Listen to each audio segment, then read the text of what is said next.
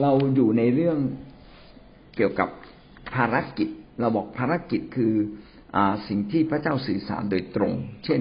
มีคำว่าจง มีคำว่าบัญชาการนะครับ อีกอันหนึ่งก็คือการที่พระเจ้าพูดผ่านผู้รับใช้ของพระองค์ เช่นพูดผ่านผู้นำพูดผ่านผู้รับใช้บางคนนะครับ แล้วก็พูดผ่านผู้เผยพระชนะ ตอนนี้เราก็อยู่ในข้อขอควายหน้าที่แปดนะครับ ผู้เผยพระวจนะ ผู้เผยพระวจนะคือใคร ผู้เผยพระวจนะคือ คนที่พระเจ้าพูดกับเขาโดยตรง เหมือนกับเขามีเบอร์โทรศัพท์ของพระเจ้าก็โทรคุยกับพระเจ้า แต่ไม่ได้หมายความว่าเขาติดต่อกับพระเจ้าอยู่ตลอดเวลา อาจจะเป็นบางครั้งนะครับ ทุกครั้งที่ผู้เผยพระวจนะจะคุยกับพระเจ้าก็ต้องเข้าเฝ้าพระเจ้า และเมื่อถึงจุดหนึ่งพระเจ้าจะพูดด้วย บางครั้งพระเจ้าก็พูดด้วยทันที บางครั้งก็ต้องใช้เวลากว่าพระเจ้าจะพูดด้วย แต่อย่างน้อยที่สุด ผู้เผยพระวจนะคือบุคคลพิเศษ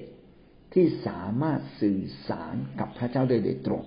และเป็นคนที่ยินดีทำตามเสียงของพระเจ้า จะเป็นกระบอกเสียงของพระเจ้า พระเจ้าสั่งให้ไปพูดอะไร เขาจะต้องไปพูด ทั้งทั้งที่เขาไม่กล้าพูดก็ต้องพูด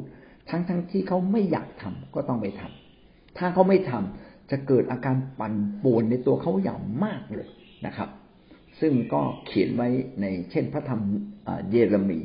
นะครับ เยเรมีพระเจ้าสั่งให้เขาเนี่ยไปบอกกับกษัตริย์บอกกับประชาชน ว่าจงกลับใจนะครับ ทิ้งรูปเคารพ ทิ้งความชั่วร้ายและกลับมาเดินกับพระเจ้า ไม่เช่นนั้น กรุงเยรูซาเล็มจะต้องถูกตีแตก เพราะเวลานั้นเป็นเวลาที่มีศัตรู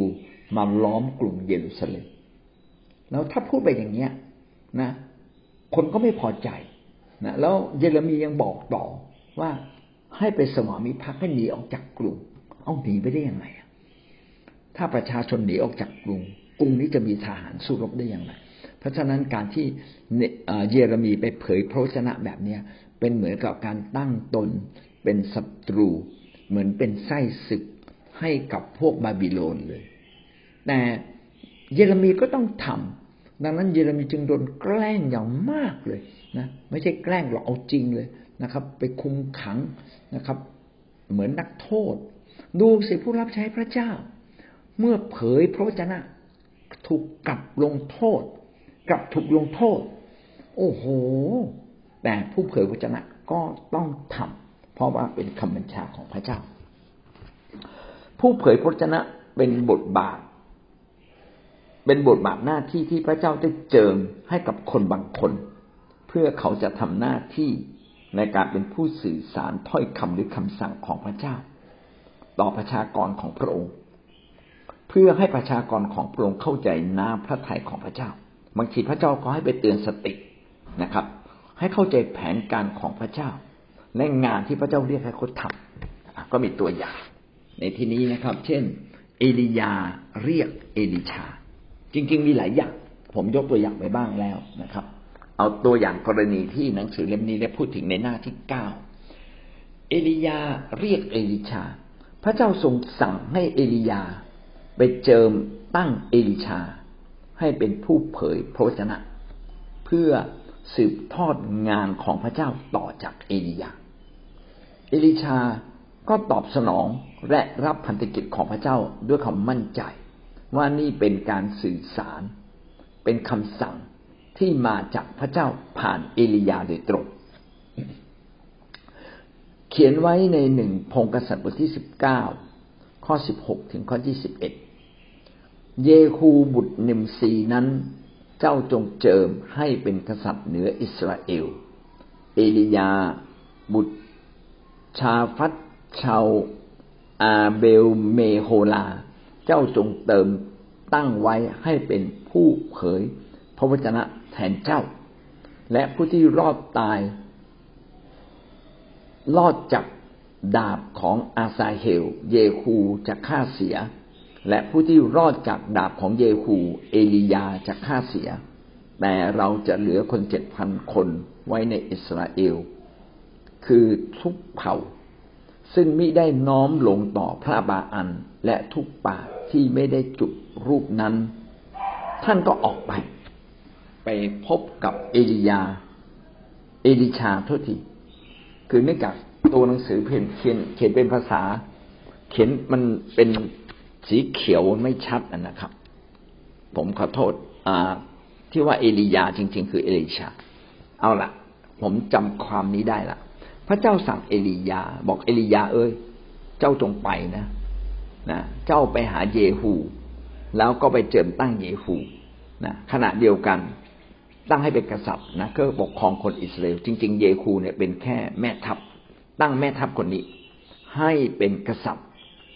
แล้วก็ไปตั้งเอลิชานะครับ บุตรของชาฟัทนะชาวอาเบลเมโฮลา ตั้งคนเนี้ยให้เป็นผู้เผยพระวจนะต่อจากเจ้า แล้วก็สั่งไว้เลยนะครับว่าใครที่รอดตายจากอาซาเฮล เยคูจะฆ่าเสีย อาซาเฮลนี่น่าจะเป็นแม่ทัพของ คนที่มาสู้รบกับคนยิวนะครับ ถ้าหนีจากแม่ทัพคนนี้มา ก็จะต้องเจอเยฮูและเยฮูจะเป็นคนที่ฆ่านะครับ แล้วก็ถ้าเหลือจากการฆ่าของเอลิเอลิยา เอลิชาจะเป็นคนที่ฆ่า คือกำลังบอกกับเอลิยา แล้วก็บอกเอลิยาบอกว่าเอลิยานะเจ้าอะจะมีอำนาจ เจ้าจะมีฤทธิ์เดช และคนที่เจ้าเติมเจิมตั้งเขานะคือเอลิชา ซึ่งจะมาทำงานแทนเจ้าก็จะเป็นคนที่มีฤทธิ์เดชถึงขนาดใครไม่ฟังนะต้องตายเลยทีเดียวนะไม่ได้หมายถึงว่าเอาดาบไปฆ่าเขาโดยตรงนะครับ แต่อย่างไรก็ตามพระเจ้าจะเหลือคนเจ็ดพันคนในอิสราเอล คือในยุคนั้นเป็นยุคที่อิสราประเทศยิวเนี่ยแบ่งเป็นสองส่วน ส่วนอาณาจักรเหนือเขาเรียกว่าอิสราเอล ส่วนของอาณาจักรใต้เขาเรียกยูดาเผ่ายูดาเป็นเผ่าที่ติดตามพระเจ้าอย่างเคร่งครัดมากกว่าเผ่าอิสราเอลที่อยู่อาณาจักรเหนือ แต่อย่างไรก็ตาม พระเจ้าก็บอกกับเอลียาบอกว่า แม้ในอิสราเอลเองก็ตาม ก็ยังจะมีคนประมาณเจ็ดพันคนที่ยังเอาจริงกับพระเจ้าอยู่ แสดงว่าคนที่ไม่เอาจริงปะปนอยู่กับคนเอาจริง ทำอย่างไรให้คนเอาจริง มั่นใจในทางของพระเจ้า เวลาเราดูแลแกะ ก็จะมีแกะที่ไม่เอาจริง แต่ขณะเดียวกันก็จะมีแกะที่เอาจริง หน้าที่ของเราก็คือดูแลแกะทุกคน ท้าทุกคนให้ไปค่ายให้รับใช้ ให้เดินกับพระเจ้าจริง ๆนะครับ แต่ผมเชื่อนะครับ ในบรรดาแกะทั้งหมดที่เราดูแล จะมีบางคนที่ดูเหมือนไม่เอาจริงในวันนี้ แต่ถ้าเราดูแลเขาเรื่อยๆเขาจะกลายเป็นบุคคลคนหนึ่ง ที่เอาจริงเอาจังกับพระเจ้าได้นะครับ ดังนั้นเราจึงไม่ทิ้งแกะสักคนเดียวเลย เราจะไม่บอกว่าคนนี้ใช้ไม่ได้ ทุกครั้งเราต้องให้โอกาสเขาพูดดีกับเขาขณะเดียวกัน ก็ต้องกล้าที่จะบอกเขาตรงๆกล้าท้าทายเขาในเวลาอันเหมาะสม ทิ้งบาปเถิดกลับมาหาพระเจ้าเถิดอย่าดำเนินชีวิตแบบเดิม แสดงว่าเนี่ยขนาดอาณาจักรเหนือ ซึ่งเป็นอาณาจักรที่ไปไหว้รูปพระบาอันรูปเคารพต่างๆ ส่วนอาณาจักรใต้เขามีวิหารของพระเจ้า แล้วก็เป็นคนที่เดินกับพระเจ้าอย่างจริงจังนะครับ อาณาจักรเหนือซึ่งดูเหมือนไม่เอาพระเจ้า พระเจ้ายังเหลือคนที่เอาจริงไว้เจ็ดพันคน ให้เอลียาไปสำแดงเดชให้เขาเหล่านั้นเดินกับพระเจ้า เอลียาเป็นผู้เผยพระชนะในอาณาจักรเหนือ เอลิชาก็เช่นกัน ครับ อันนี้ก็เป็นสิ่งที่กำลังบอกเราว่า ผู้เผยพระวจนะคือคนของพระเจ้าโดยตรงที่สามารถสื่อสารกับพระเจ้าชัดๆ และพระเจ้าจะสั่งงานผ่านเขานะครับ สั่งงานผ่านเขา ผู้เผยพระวจนะจึงเป็นตัวแทนของพระเจ้า และผู้เผยพระวจนะนี้ ก็จะเป็นคนหนึ่งที่ทำตามทุกอย่างที่พระเจ้าบอก วันนี้เราทั้งหลายเนี่ย ในฐานะเป็นผู้นำบางคนจะได้ยินเสียงของพระเจ้าชัด พระเจ้าสั่งท่านโดยตรงก็มีนะครับ แต่ถ้าท่านไม่ใช่ผู้เผยพระวจนะนะครับ ท่านต้องฟังเสียงของผู้นว่าผู้นำสั่งเราเรื่องอะไรนะครับ และผู้นำในคริสตจักรความหวัง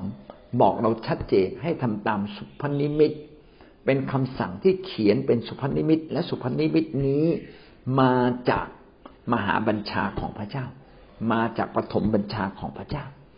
แล้วก็พระเจ้าพูดผ่านผู้นำของเราโดยตรง ให้ทำสิ่งนั้นสิ่งนี้เพื่ออาณาจักรของพระเจ้าตั้งมั่นคงอยู่ในประเทศไทยและโลกนี้ เราจึงควรร่วมมือกับผู้นำซึ่งผู้นำของเราไม่เพียงแต่เป็นผู้เผยพระชนะที่รับคำสั่งที่มาจากพระเจ้า และได้ยินโดยตรง ผู้นำของเรายังมีหลายท่านเป็นอัครทูตนะครับ อัครทูตคือผู้ที่มีความรอบรู้ในการตั้งในการบุกเบิกงานของพระเจ้าทุก ๆ เรื่องนะเอาละถ้าเมื่อเราอ่านอย่างนี้แล้ว เราก็จะได้เข้าใจว่าในอดีตพระเจ้าใช้ผู้รับใช้ของพระเจ้า อย่างไรผู้รับใช้ของพระเจ้าก็ต้องไปทำตาม ดังนั้นที่มาของพันธกิจก็มาจากพระเจ้าโดยตรง เพราะว่าพระเจ้าสั่งผ่านผู้รับใช้ของพระองค์ที่เป็นผู้เผยพระวจนะนะครับ เรามาดูสองที่โมทีบทที่สามข้อสิบหกถึงข้อสิบเจ็ดการสื่อสารของพระเจ้าก็สื่อสารโดยตรงมาอย่างตัวแทนของพระเจ้า และก็มีการบันทึกไว้ในพระคัมภีร์ ดังนั้นถ้าเราไม่รู้ว่าพระเจ้าสั่งเราอะไร เราก็ควรจะไปอ่านพระคัมภีร์นะครับ พระคัมภีร์ก็จะบันทึกคำสั่งของพระเจ้าไว้ และผู้รับใช้ของพระเจ้าที่เข้าใจพระคัมภีร์ ก็จะเป็นคนที่ทำตามพระคัมภีร์ก่อน เขาก็จะเป็นเหมือนกับผู้รับใช้ที่เข้าใจน้าพระทัยของพระเจ้า และผู้เผยพระวจนะจะทำตามใจตัวเองไม่ได้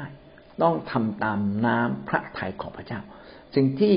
ผู้ผู้นำให้เราทำสิ่งที่ผู้เผยพระวจนะให้เราทำพี่น้องก็ตรวจสอบดูได้ ว่าสิ่งที่ทำเนี่ย เป็นไปตามเพื่อประโยชน์ของเขาหรือเพื่อประโยชน์ของงานของพระเจ้ากันแน่ ถ้าเพื่องานของพระเจ้า พี่น้องกะรุณาฟังเขาให้มากสองที่โมทีบทที่สามข้อสิบหกถึงข้อสิบเจ็ดจึงเขียนไว้ดังนี้ว่า พระคัมภีร์ทุกตอนได้รับการดลใจจากพระเจ้า คือพระเจ้าดลใจให้เขียนขึ้นมา ทุกคำสั่ง ทุกคำตักเตือน ทุกคำเตือนสติล้วนมาจากพระเจ้าและบันทึกไว้ในพระคัมภีร์ สิ่งเหล่านี้เป็นประโยชน์ในการสอนการตักเตือนว่ากล่าวการปรับปรุงแก้ไขคนให้ดี และการอบรมในทางธรรมเพื่อคนของพระเจ้าจะพักพร้อมที่จะกระทำการดีทุกอย่าง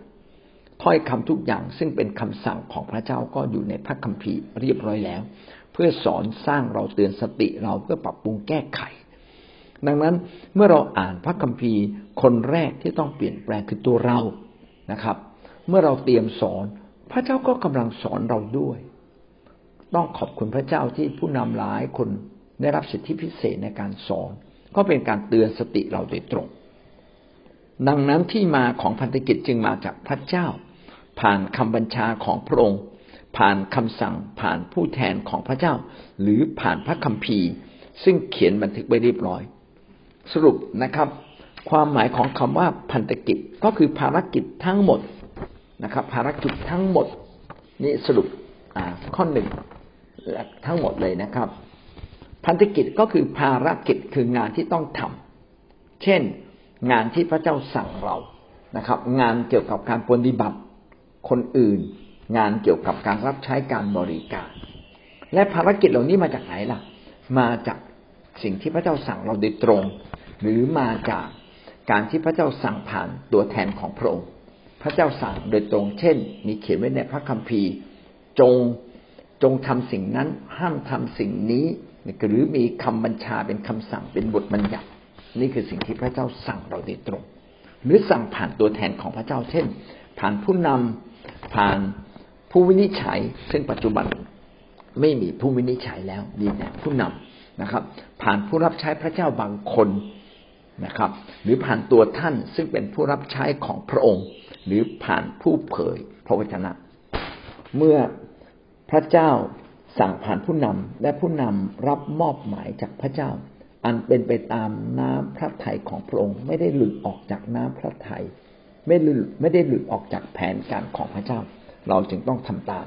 จึงไม่มีใครตั้งตัวเป็นใหญ่ที่บอกว่าฉันไม่ขอทำตาม